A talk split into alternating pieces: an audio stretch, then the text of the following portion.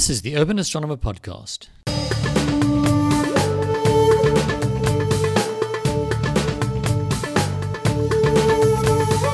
Hello, fans of space and science. Hello, old fans and new listeners. Welcome to the new third season of the Urban Astronomer Podcast. My name is Alan Versfeld, and I am your host and also the producer of this show. And I need to apologize for this season starting so late. Everybody's been very kind about it on Twitter. You can find me there as at you astronomer, but I still feel guilty about it. I do have the excuse of this whole coronavirus pandemic, which at the time of recording continues to spread around the world, and that's not even an excuse, but still, feelings. Anyway, let, let's focus. This is the 55th episode of the Urban Astronomer podcast and the first initial episode of the third season. Today's episode features an interview with somebody I've known for almost a decade now, Dr. Tony Lelliott. He's an expert on science education and has a research interest on how astronomy is used in science curricula. But he'll explain it a lot better when we get to him in a minute. But first, I want to finish introducing you to the new season. The format I adopted last season seemed to work quite well, so we'll be doing more of the same. 12 episodes, half of them interviews with people who have some sort of connection with South African astronomy, and the rest being where I answer basic astronomy and physics questions from people like yourself. Or sometimes I'll just talk about something that I want to talk about because I find it interesting and because I'm sure that you'll find it interesting too. But if you have questions you'd like to hear answered or topics you'd like me to discuss, then please drop me a mail at podcast at urban-astronomer.com. Just tell me your name, ask a question, and I'll try to answer it in an upcoming episode. The only real change I'm bringing in is that I might sometimes include a few news items. Since I do that anyway on the weekly space hangout with Fraser Cain and the gang, I might as well let you in on some of that. Now, before we get to Dr. Lelliott, I've got a quick favor to ask. If you like how the show sounds, if you enjoy the content, then please could you support me by suggesting us to a friend or leaving a review on whatever podcasting platform you use to find the show? That sort of thing pushes me up the rankings, which means other people are more likely to hear that I exist and give us a listen. I don't get any advertising revenue because I'm a bit of a purist and possibly a little pretentious. So I don't want to have to interrupt the show to talk about mattresses or innovative investment products or whatever other company is dominating the podcast ad spend this month. But I do get a bit of a kick from knowing that I'm reaching a larger audience. So anything that helps me get there is a big deal for me. Also, I do have a Patreon account if you prefer to offer more concrete support by throwing a few dollars my way each month. I'm certainly not too proud to take your money if you're offering it, but whatever you decide to do, the show will continue. Everything remains free, and I hope you'll stay with us for the rest of the season. So, that's a whole lot of me not talking about astronomy, so let's cut straight to the interview. Here he is, our first guest this season, Dr. Tony Lelliott. We recorded this at Tony's home a few weeks before we went into lockdown, where we drank tea and ate biscuits and sat in comfortable armchairs. Here, talking about astronomy in education and education in South Africa, is Tony Lelliott. Uh, my name is Tony Lelliott. I um, currently work at a, non governmental organisation um, to do with education. Uh, but prior to that, uh, for 21 years, I was working at the University of the Witwatersrand, Johannesburg, in the Wits School of Education. And I, one of my main areas of both research and teaching was astronomy education. Mm-hmm. Now, we first met um, at, was in 2012 at the Astronomical Society of South Africa Symposium in Cape Town. Ah, yes. You presented a talk on it was, I believe, the astronomy curriculum in correct in South African education. Yes, that's right. And I recall when we met, you said you weren't a member of the society, and you'd managed to wangle yourself a, a speaking place. Uh, do you have an interest in astronomy outside of education?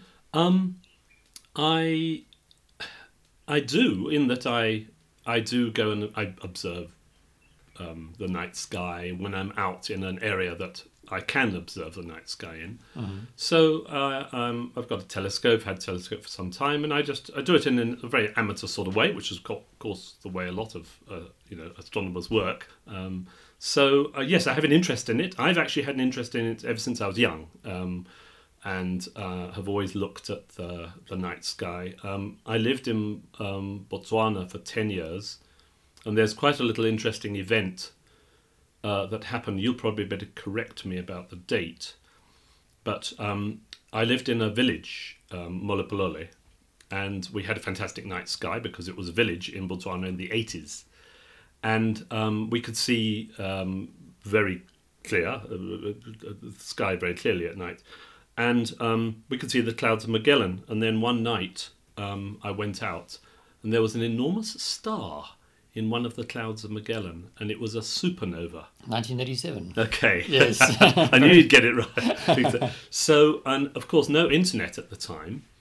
I um, I looked at that and thought, you know, that is not what was there before, and I, you know, I had seen it quite clearly previously. So, um, and it wasn't for another few months that I found out because I wasn't connected to an astronomy community or anything like that. A few months later, I found out I read something somewhere and there was a, a supernova there. So um, it was really nice to have, have seen that, you know. And mm. of course, when when we were there, um, 1986, there was Halley's Comet, which was a bit of a disappointment. Um, but uh, Comet McNaught, um, my wife carried on living in Botswana um, when we'd moved here. She she she was teaching there until she moved here, and I had fantastic view of Comet McNaught um, in a rural area again.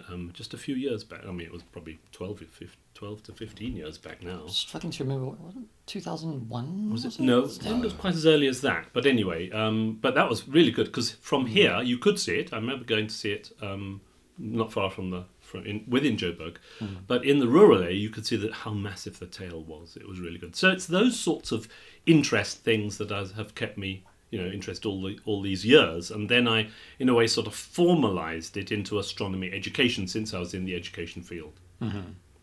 So your real uh, expertise then is education. Is it specifically science education or? Correct. Okay. It's basically science education. Um, I have a bit of an eclectic science background. I'm um, I've my original degree was in geology, right? Um, which did include some planetary science uh, because we uh, well the university I was at, which was Durham University in England, they some of the people there worked on some of the moon rocks. In this was in the seventies, and um, then I did a, a master's actually in zoology. Uh, it was a by thesis. Um, I went to the Himalayas and studied pheasants, and got a good view of the night sky there as well. And um, then when I was at uh, had been WITS for a few years, um, decided I needed to do a PhD, and so I. Uh, with a PhD, anybody listening, you must do a PhD in, in an area you're really interested in. and because I was working at a university, a PhD was really mandatory. You really, if you're going to stay there, you really need one. So I thought, well, what have I been interested in all these years? Well, it's sort of you know popularization and uh, of of science, but but I thought astronomy would be an interesting one to to look at, and uh, so I did, and that's how I started the PhD and worked through the um, and then got more into um, astronomy education, particularly in Southern African curriculums. Over the years, what insights in science education have you have you developed that you're not seeing implemented yet? Like, if you were in charge of education, mm. Okay, and that's a big question, I know. what's what's what would you like to see implemented or changed? Well, I mean, if I want to do it from an astronomy viewpoint, um, the the the the change in in the South African curriculum uh, that that happened after 94 was to produce a thing called Curriculum 2005, which was an outcomes based curriculum, which in the end has fallen away. Um, and of course, everybody, every person of uh, in, in, in subject content areas wanted their own subject to be in the curriculum. And there, I'm afraid, astronomy lost out in a rather strange way. It's there in the early curriculum. In fact, last week I gave a guest lecture back at WITS to teachers of foundation phase, the young kids. And um, it's there in the foundation phase, it's there in the intermediate and senior phase in bits. It's things like phases of the moon and uh, the seasons and those sorts of things. And then there's a, a very strange gap from grade 8, 9, uh, sorry, yes. Uh, there's, so, so it's there in grade 8 and 9. There's a very strange gap 10, 11, 12. There's actually no astronomy there at all, except um, a very, very minuscule little bit uh, uh, here and there. And then, so, so, so I think the unfortunate thing is that astronomy is an area that interests kids. And if you want them to be studying at a university relevant subjects and you cut out astronomy, and so they got interested in primary school and then junior secondary school, the first couple of years of secondary school, and then suddenly it's disappeared completely. And they they're told, well, physics, you do you know you do physical science and you do and maths and stuff, which of course are the basis for astronomy. Right. But you have lost out on maybe the magic side of it, and so there's been this gap. And um, many universities, including WITS, didn't even have first year um, astronomy for many many years. Uh, so if I was to change the curriculum from that point of view, I'd say you, you, you, you shouldn't get children interested in a subject and then drop it completely um, at, at, at the point at which they are they could maybe take it a bit further and then eventually go to university and then there's more reason for them to study the physics and the and the uh, physical science and the and the maths. So that would be one thing I would do. Um, the second thing I would say it's it's gone too much the other way now. It's very very it's a very constrained curriculum, caps. Um, it's re- referred to as it's very constrained and it's overfull, as the usual thing. People Yeah. can't help, and and this is where the original trouble came. You see, because everybody wants to put their own thing into the curriculum, then it got full, and therefore astronomy lo- lost out. Um, and uh, now it's too full, and it's very difficult for teachers to implement the whole curriculum. So I would, I would strip it back and have fewer. Um, I'd have more depth and less breadth, probably. Um, so more more, depth focused, perhaps. Yes, more depth into certain subjects. You go into those topics. You go into those in more detail, uh, and not try and cover everything, and then say, well, then um, you know they need everything because they're going to university. Because many, most of the kids leaving school don't go to university. Why astronomy then? Why not? I mean, if we're looking at things that kids are interested in, why specifically astronomy and not, say, dinosaurs or Okay. volcanoes or?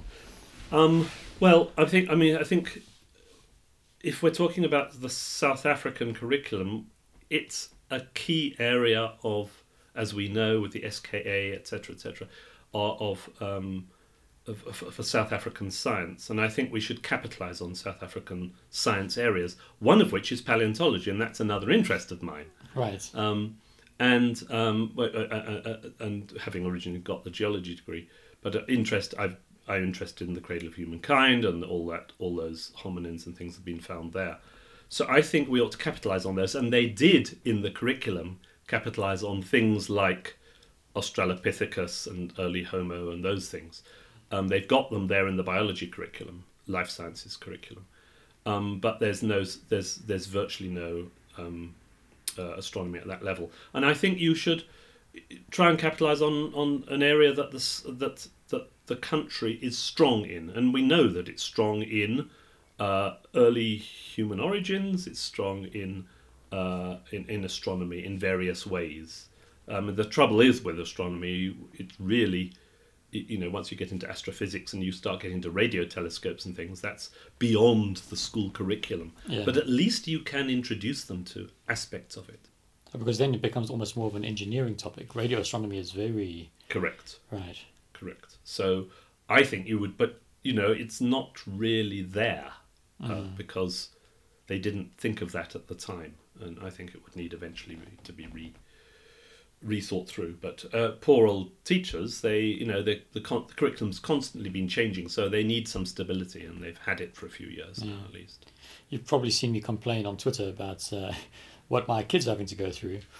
And I'm trying to be kind to the poor teachers because I realize that they also are in a very Yes. difficult situation. They are. Uh, Yes, no the doubt about it. workload, Yes. you know, it's crazy. It's I'm sitting with a uh, within the curriculum. I have a six-year-old, an eight-year-old, um, and a ten-year-old and a twelve-year-old, and the older kids are doing okay, but the younger ones, I'm sitting up with them for up to two hours a night, um, which means I come home from work and I there we sit until dinner time and then it's bedtime, and it just occupies their lives Mm, mm. and you can't not you can't just skip it because then they fall behind on what's required of them at the school. Yes.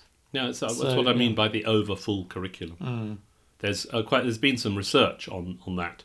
particularly in KwaZulu Natal, looking at curriculum coverage, mm. and that teachers are not able to really cover the curriculum properly because there's just too much of it. Mm-hmm. What? Why education at all? Like, what is the purpose? Like, what?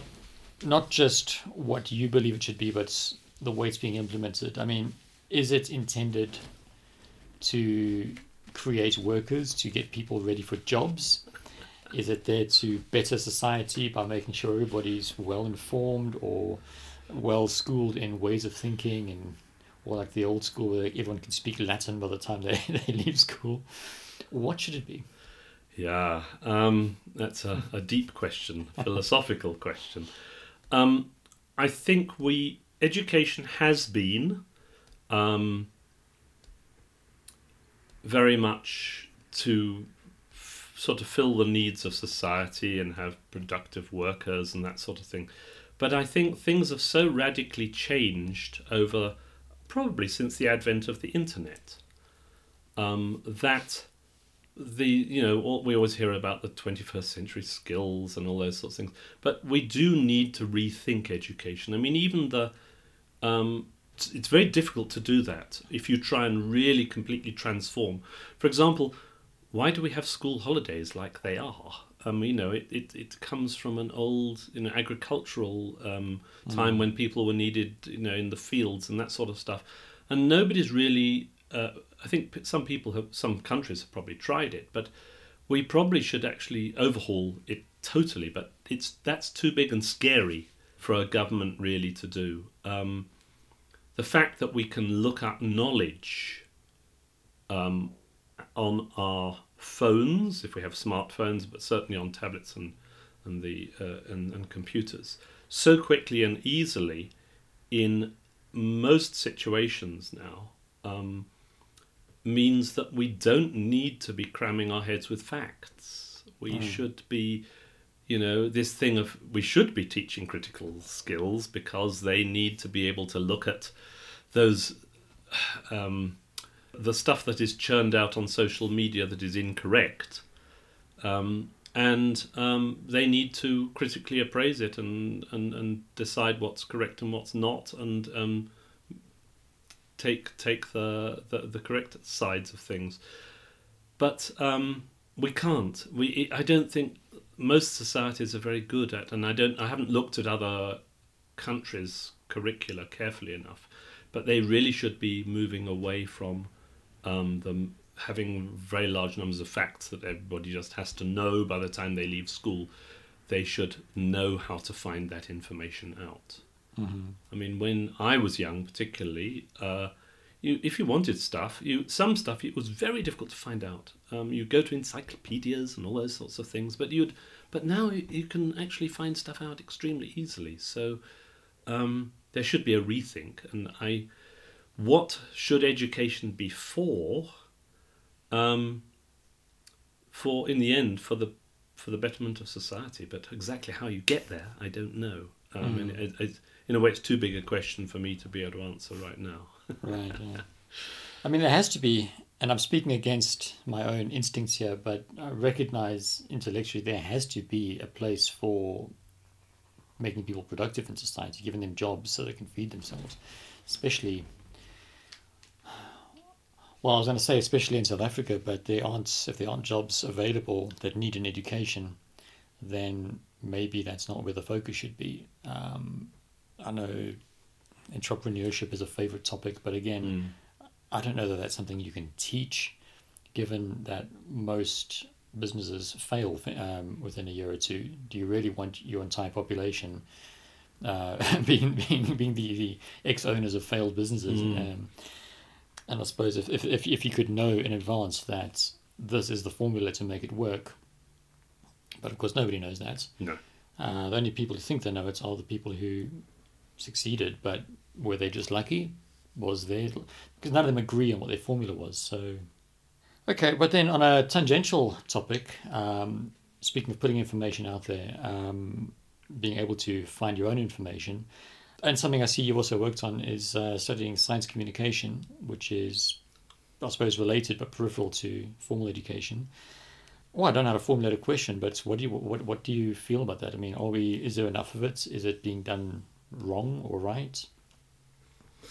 Um, I think science communication is important. Um, it's not just that one wants to catch children at school uh, and to know about the sciences, but um, for adults to uh, interact effectively in society, so much is science based, certainly tech, science and technology based, that they should have um, a, at least some understanding of of uh, of how things work. So, I think science communication is important. That we should be uh, able to provide fora for adults to learn about more about the world, and a lot of that would be through science. Um, what I've found is there's quite a big overlap between good science communication, where you're getting people engaged, doing stuff such as the citizen science stuff, interested, and uh, and school school science, um, learning about things. There's quite a big overlap because some of the some of the methods you use in one can be used in the other. Mm-hmm. Um, so, uh, as well as um, working in, particularly in, in science education at, at WITS, where we were uh, teaching future teachers and in-service teachers to be able to teach their own science better, we're also trying to get um, uh, people interested in science for its own sake. Um, we would do, um, in the case of astronomy, do um, events to to encourage people to come and um, look at the night sky. Right in the middle of Johannesburg, on the top of the building that I I taught in, um, are some telescopes in a uh, an observatory that was built, I suspect, sometime in the 1980s. Telescopes are still there; they're all working. We had one fixed up, and we used to run um, astronomy evenings three times a year, carefully selected to get evening planets uh, rising or setting. Um, and uh, we got quite a, you know, we, we uh, publicised it throughout the university, particularly, and we, it wasn't mainly for the students, though it was some, but it was also for students who had nothing to do with the teaching of science. They wanted to come and just see what's involved, but also staff, staff families, and those sorts of things. Um, we could only cope with smallish numbers, so we were never wanting hundreds. We, you know, we're in the tens of, of people coming, and I would have a uh, a, a, better amateur astronomer than me showing stuff on the through the telescopes, and then I would um, describe the night sky and point point things out uh, and explain what's going on and all that sort of stuff. Hmm. Is there anything that you think people should know about, or that you'd like to draw people's attention to, promote, highlight? Um, I must admit, I'm slightly out of the field at the moment because for the last three years I've been working in a in a, um, a project-based environment that's not to do with astronomy, hardly even to do with science education, just education generally. So I'm I'm slightly out of touch in that respect. Um, the uh, so I don't know if I have anything particularly to to to discuss there. Um, I suppose there's one area of, of interest, and that is um, quite a lot of uh, there's a long pause now. Um, there's been a lot of hype around the SKA, mm. which, as you said earlier, is around is really around engineering and other aspects. And um, there have been a few studies, sort of social science studies, showing that people are quite dissatisfied in the area of the SKA. That now it's a it's a radio quiet zone and those sorts of things.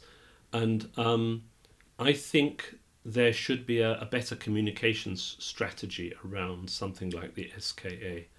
I tried to um, uh, engage with um, some of the uh, SKA people to see what their communication strategy was, but I didn't get that far. Mm. This was about two years ago. or So, so although there is a, a, certain amount of it, I think we it ought to be a little bit more prominent in so that um, people know what's going on because it's it's a very difficult thing to understand um, what radio astronomy is, what it's looking at, what it's trying to find, because people it's it's a it's a it's quite a, a abstruse area of, of astronomy even in, itself. Um, talking about um, uh, seeing uh, such such great distances, which is of course seeing back in time and those sorts of things. So I think that would be an area I think uh, that we ought to, um, the public ought to be hearing more about.